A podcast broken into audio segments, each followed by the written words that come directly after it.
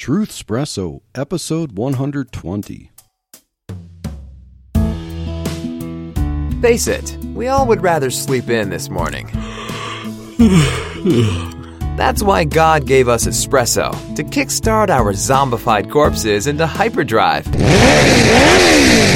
And now, giving your mind and soul the morning shot of truth it craves. This is Truth Espresso with Daniel Minnick.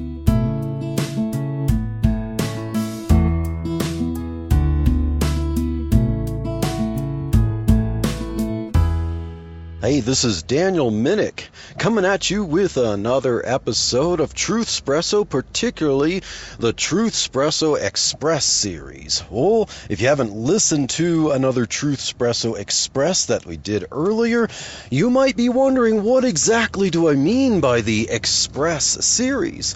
Well, this is a series of episodes that I have found time to record while I'm either commuting to or from work. And as you could hear, the GPS just went off telling me to take the next turn. And this episode I am recording as I am commuting from work to home. Now, just recently, I had the privilege of being on uh, the Theology Throwdown with fellow podcasters in the Christian podcast community. And so I'd like to recommend that if you are listening to Truth Espresso, I would like to recommend that you listen to other great, excellent Christian podcasts in the Christian podcast community. There is the Rap Report, there is um, Voice of Reason Radio, there is uh, Grace and Truth. Um, uh, trying to remember off the top of my head, but um, otherwise, check them out at ChristianPodcastCommunity.org or Striving for Eternity. But as I mentioned that I just did um, was on the uh, Theology Throwdown podcast with other podcasters, the topic had to do with music in the church.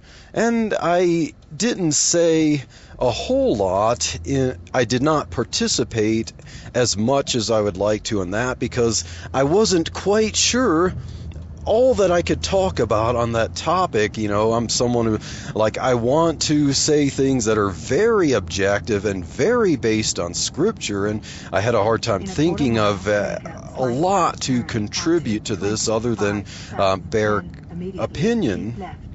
So, right now, I am getting ready to. Um, I'm getting closer to head on the interstate to head back home, and if that's what you heard from my GPS. So, theology throwdown, uh, music in the church. Uh, what I did come prepared for was some things related to exclusive psalmody, if that was going to come up. I wasn't sure if any of our uh, Presbyterian members of the community uh, held to exclusive psalmody, and so those were things that I came up with questions for. Now, well, what is exclusive psalmody? Some Presbyterian churches, um, but not others, will hold to uh, this idea that only the Psalms are allowed to be what's sung in worship in church. Um, most Presbyterian churches and a lot of uh, Baptists in what would be considered the Reformed tradition hold to what is called the regulative principle of worship. And this means that what we see in Scripture that is fit that is specifically instructed for worship in the church, or what can be necessarily deduced from Scripture, is what God has ordained for worship for the congregation and nothing else. And from that, mostly in some Presbyterian churches, there might be some Baptist churches that might hold to this, but mostly it is a, a debate found within the Presbyterian churches the idea that the regulative principle of worship demands what is called exclusive psalmody. And that means that uh, when it comes to congregational singing, when it comes to singing as a part of worship in the church, that God has given us a song book, a hymn book, as it were, in the words of the Psalms. So the 150 Psalms and those alone must be what is sung in church and not alone. That um, you can't write a song about how great God is. And so even something like Amazing Grace, how sweet the sound that saved a wretch like me would not be fit for worship in the church. You know, you should not sing that in the church because that is not the Psalms. And so with exclusive psalmody, the idea is you take the Psalms, the songs that God has given us to sing, uh, you take the words of the Psalms, you set those to music, and that's what you sing in the church. Now, exclusive psalmody doesn't necessarily say that you can't sing things in your private life or listen to uh, music in your private life. Uh, that isn't the Psalms, you know, that would be pretty you know, pretty overreaching there. But exclusive psalmody is all about, you know, with the regulative principle of worship, that which is appropriate for congregational worship on the Lord's Day. Now, I deeply respect that idea, but I don't hold to it. I deeply respect the idea of the regulative principle of worship, but I don't hold that the scriptures um, put us into that box of exclusive psalmody. And I have some some reasons that I think that would hold true. That I don't think that the scriptures and I don't think that a regulative principle of worship demands that all you can do when it comes to singing in the church is to sing from the words of the Psalms directly and set to music. Um, so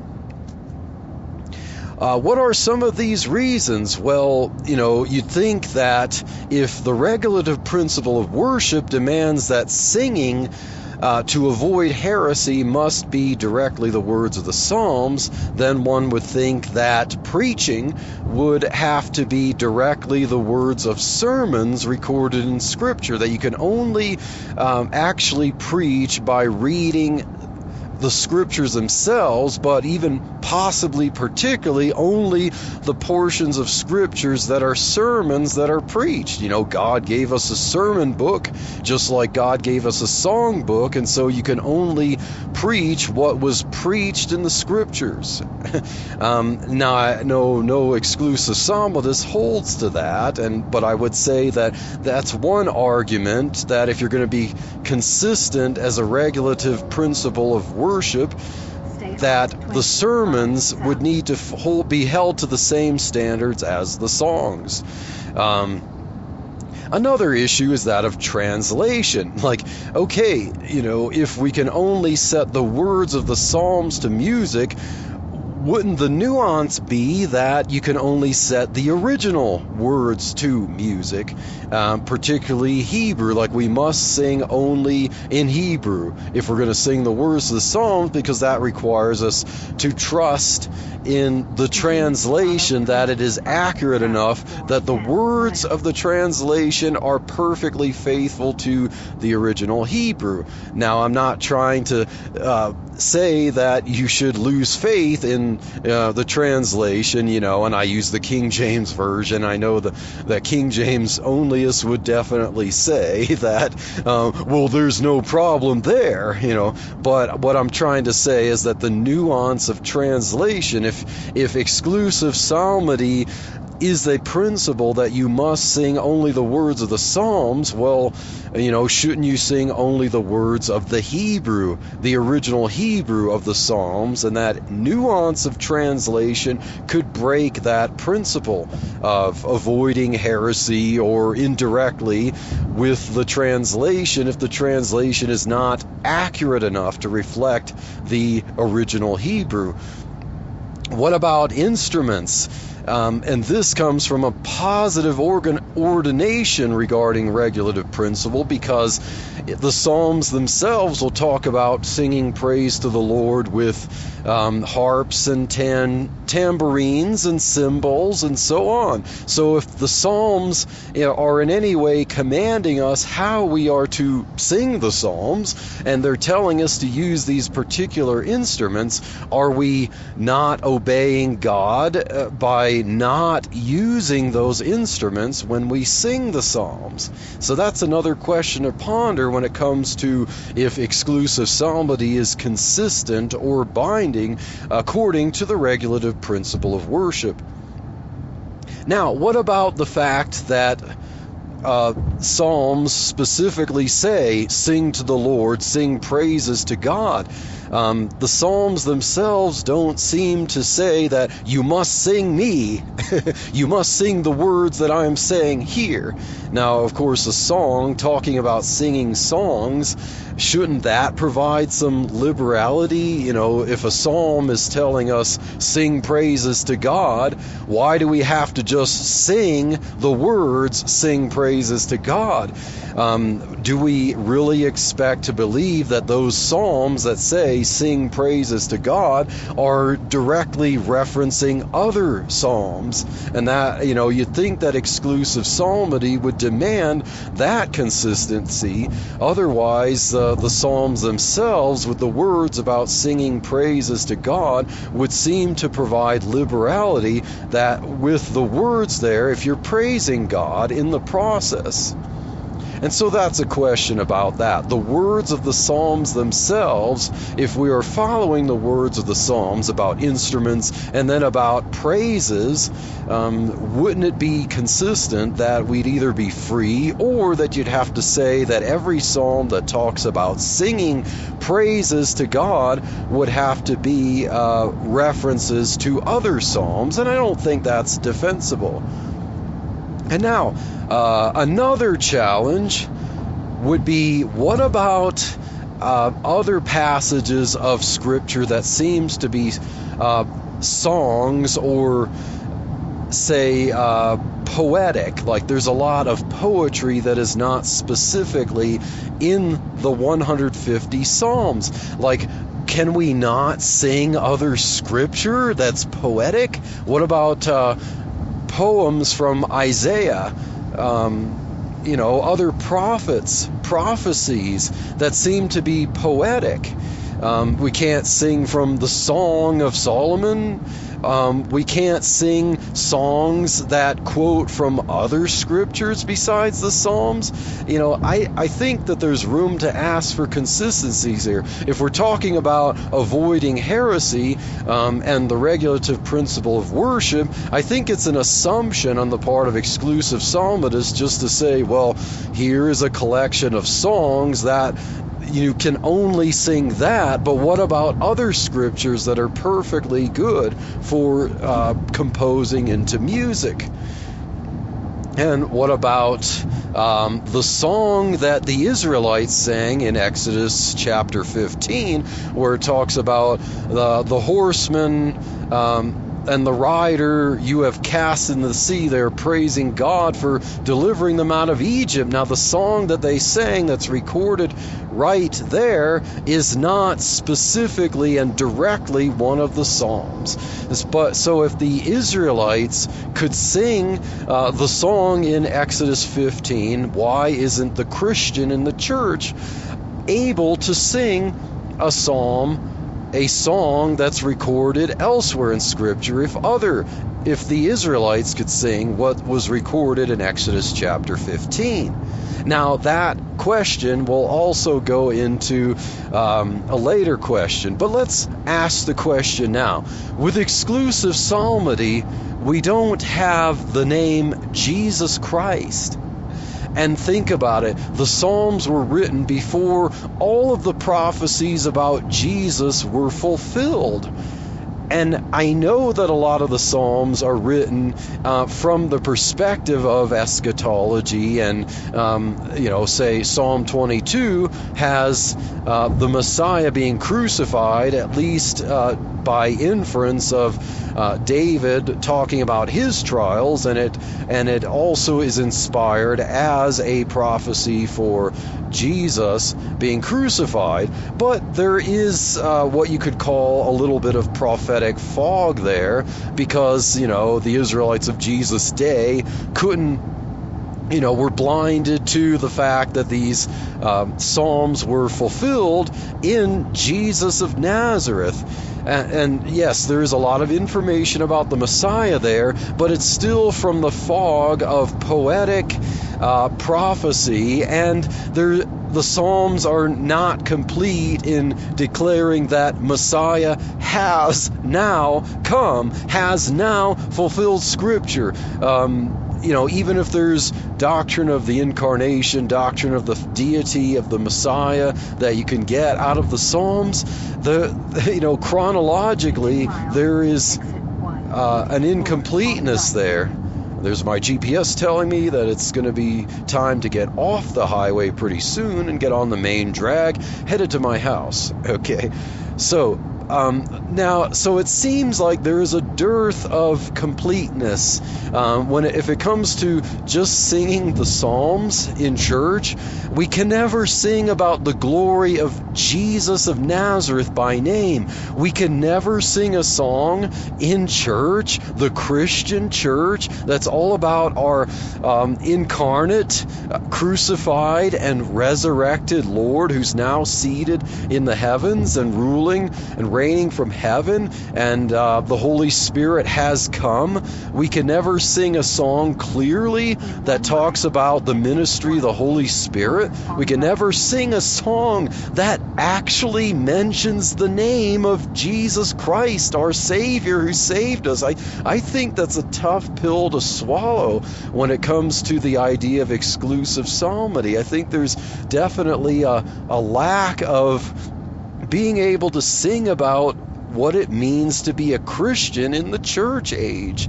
Um, and so, you know, that I think that's one of the the biggest um, challenges or questions that I have for exclusive psalmody.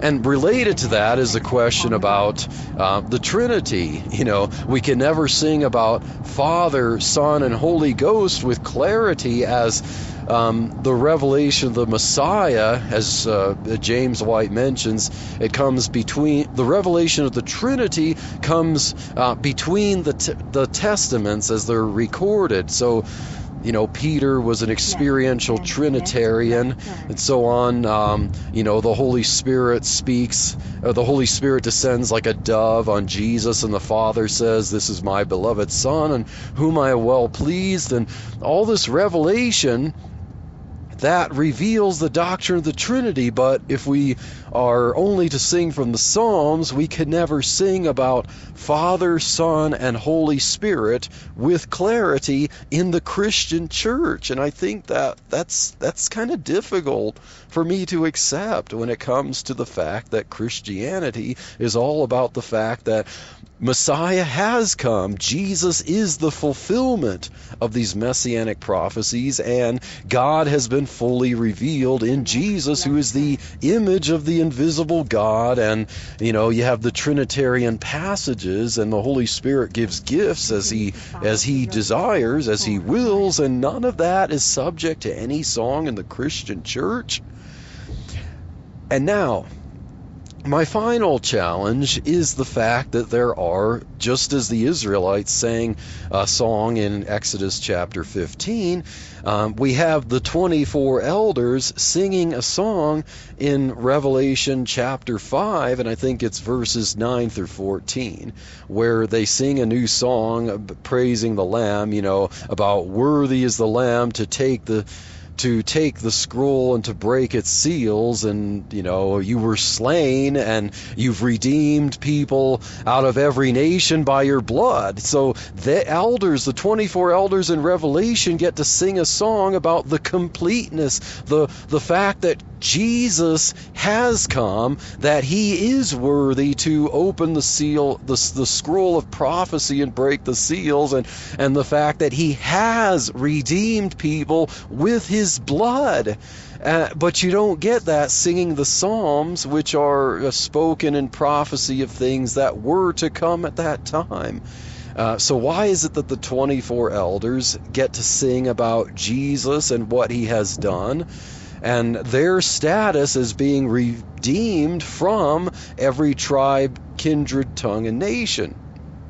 And then there's also a song that's recorded in Revelation 14 um, that says that they uh, that pe- the saints sung a song that no one uh, th- they sang a song before the throne and before the beasts and the elders, and no one could learn the song but the 144,000. So the 144,000 uh, were singing this song uh, they were redeemed from the earth, and no one knew this song. So, why is it that they get to sing a song that no one knew? You know, obviously that wasn't from the 150 songs. So, the 144,000 sealed, you know, however you understand what those 144,000 are, why is it that they can sing a song uh, that no one knows, but it's and it's authorized as praise to God and praise to the Lamb. And why is it that the 24 elders could sing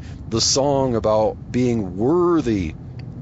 Um, that the Lamb is worthy, you know, and there's nothing, you know, I know Isaiah chapter 53 mentions the Messiah being brought as a lamb to the slaughter, but the Psalms, you know, the, they don't refer to the Lamb of God, which takes away the sin of the world. So we can never sing about Jesus as the Lamb of God in church, but, you know, the elders in Revelation can sing that. So, yeah, I I think I would like, you know, I very much respect uh, exclusive psalmody as a you know, an idea for how to understand the regulative principle of worship. I respect it because I respect anything that's trying to be faithful to Scripture and not go beyond because I agree that there are a lot of songs now that are sung in churches, a lot of new songs, you know, even old songs that are that were written by Unitarians and so on, Arians or Socinians or something like that, uh, that some Christians even Trinitarians, will sing and not know the background of those songs. And then, yes, there's the complaint about some of the, you know, touchy feely, Jesus is my boyfriend type songs. And, you know, I'm w- with the exclusive psalmists on some of that.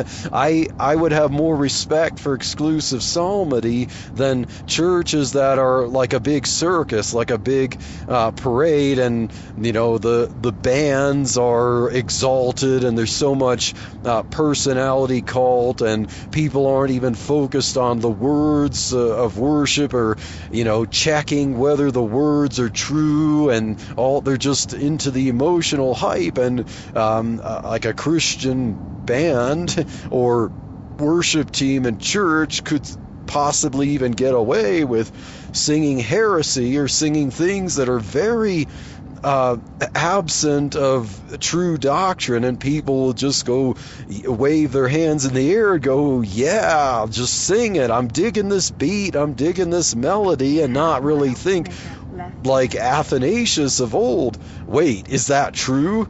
And of course, you know, that's that's another interesting challenge. You know, if if the exclusive psalmody is uh, a correct understanding of the regulative principle of worship, then you'd think you'd see some of that in the early church. And, you know, Athanasius had an issue with Arius, who was writing songs and singing about there was a time when the Son was not, and he got a lot of influence because he was good at singing and songwriting.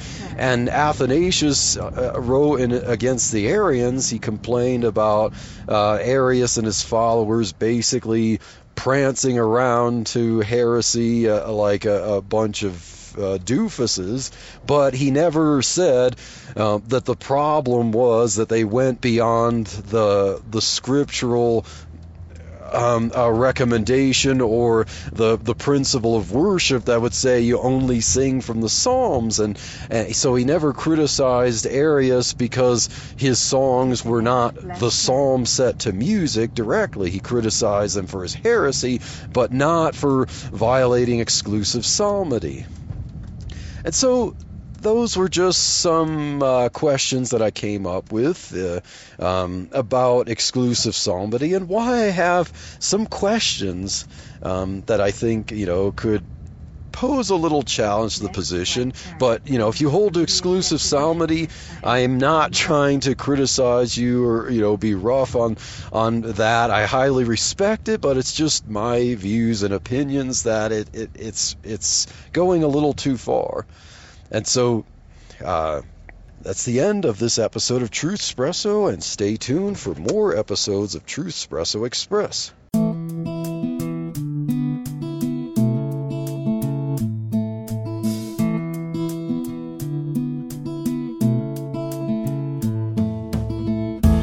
Thank you for waking up with Truth Espresso. Good morning, and God bless your day. Hey friends, Daniel Minnick here again. If you liked waking up to this episode of Truth Espresso, I would really appreciate it if you would rate it on Apple Podcasts, Stitcher, or whatever application you use to listen to Truth Espresso.